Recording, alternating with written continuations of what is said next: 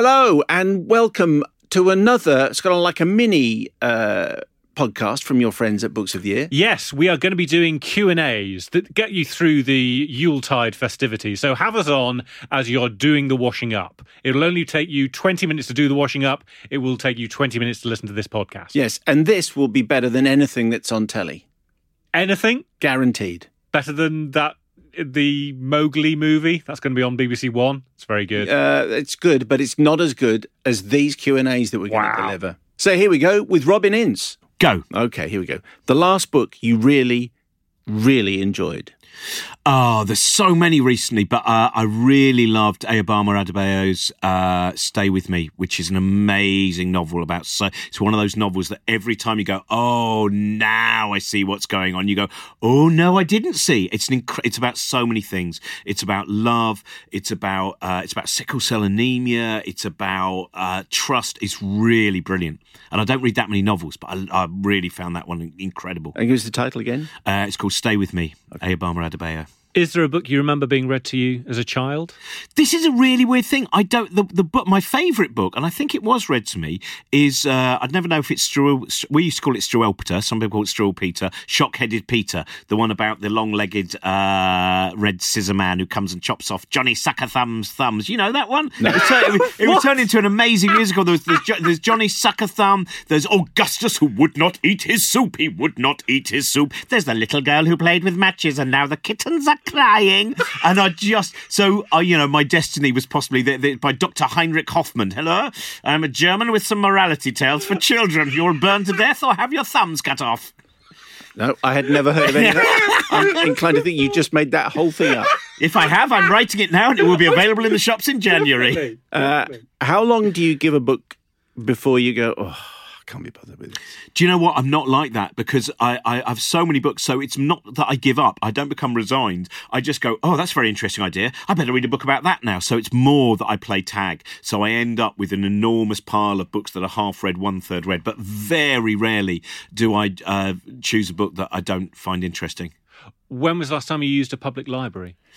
Uh, it's going to be a while because I've been on tour. So I think it was about two months ago, and I hadn't known that. I, I went and checked because I had to get an updated card, and I didn't know about the fines out in those three books. What an expensive visit that was! Really? Yeah, but I, I normally I'm normally there once a month. Normally, when our authors say, oh, it's been quite a while, what they mean is 30 years. Oh right, no, yeah, it was. It would have been just before I started the tour. I, I think. Is there a novel that you would like to have, where you enjoyed the world creation so much that you would like to step inside it?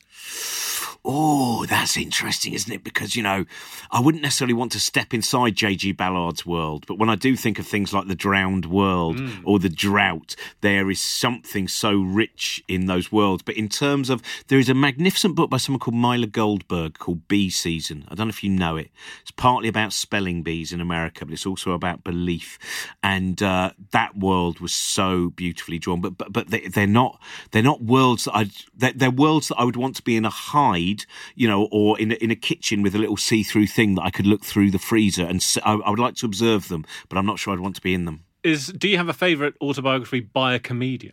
Uh, I think it is. It's somewhere between Max Wall's "Fool on the Hill" is a really interesting book because so much of it is about the sadness of the end of the musical and about where his career is going to go after that, and of course then there were all the Beckett plays and stuff. But Steve Martin's "Born Standing Up" is a brilliant look at creativity of being a stand-up, of all the risks he took. We we think of him as a big star, man. When he went out there and he was changing the language of stand-up comedy, there were a lot of clubs in Sausalito who that weren't so keen on what he was doing. Uh, it's a question which has never been asked of anyone before in these Q and A's, and is inserted, I think, with a touch of irony. Uh, which version of the Bible is your go-to one? I've got to. I've, I just bought a really good uh, version of the Book of Revelation because I'm always fascinated by that because you know Johnny Cash quotes it.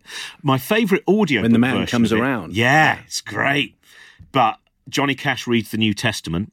Is my audiobook version, which you can get, and I have all of, and it's great. Really? Yeah, yeah, yeah. Wow. You can get Johnny Cash reading the, and my go-to is still the Hamlyn uh, color version of the Bible, uh, which I had as a kid, which I still love. Those images and you know of Daniel in the lion's den. Johnny Cash reading the Bible. That sounds like an amazing Yeah. It's a really, you know, somewhere I would say the two most beautiful things to go to sleep to if you want audiobooks are either Alan Moore reading Unearthing, uh, because Alan has that wonderful gravelly Northampton voice, and or Johnny Cash with the Old Testament. Because because Bono tells tells this story uh, of going to dinner at Johnny Cash's place, and they're all very welcoming. They sit down for this amazing meal, and then Johnny Cash says, "Now let's say grace." Okay, so they all bow their heads, and he preaches this amazing prayer, thanking God for everything, you know, and everything. And then it ends up, there's a slight pause, and he says, uh, Thank you for everything, Father, but I sure do miss the drugs. that's, and that's the payoff. You're thinking, that's, uh, that's going to bring only Johnny Cash. Ah, what would a- come up with. There's still few more beautiful things in the world than the look of June Carter Cash in the Hurt video as you see her Oh, looking yeah. down the staircase at, at, at Johnny Cash sitting there. And I remember the first time of hearing that that cover version Mm. and and then seeing that beautiful film. But it's uh, apparently what's his name? Who was the guy who produced the, the American recordings? Rick Rubin. Rick Rubin. He said, didn't Johnny Cash had a kind of a, a traveling communion set, and they would sometimes take communion before the doing recording. Wow. Um, whose books do you own the most of? Uh, I think it is Kurt Vonnegut, but it might be J.G. Ballard. It Okay. might because J.G. Ballard wrote a lot, and I think he might have written more. But if I include biographies of Kurt Vonnegut and his books of essays, Okay. it's probably Kurt Vonnegut. Is there a book you dismissed when you were young, but now see it as worthwhile or beautiful or elegiac?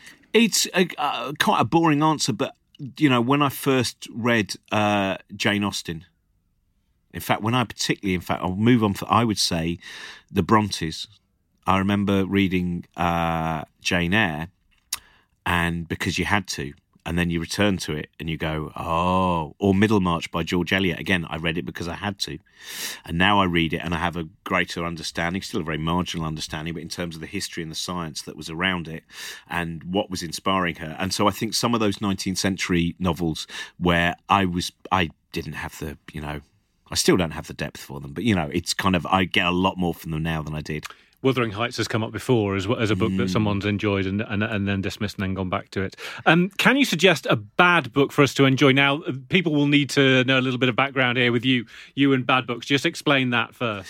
Well, the Bad Book Club was a show that I saw. It was actually just called the Book Club, and it was uh, I celebrated a lot of the kind of pulpy novels and strange autobiographies uh, that I would find in charity shops. So it was a show that, and I would have an accordionist and sometimes a whole orchestra, uh, and sometimes uh, Robyn Hitchcock uh, of the Soft Boys and and and the Egyptians.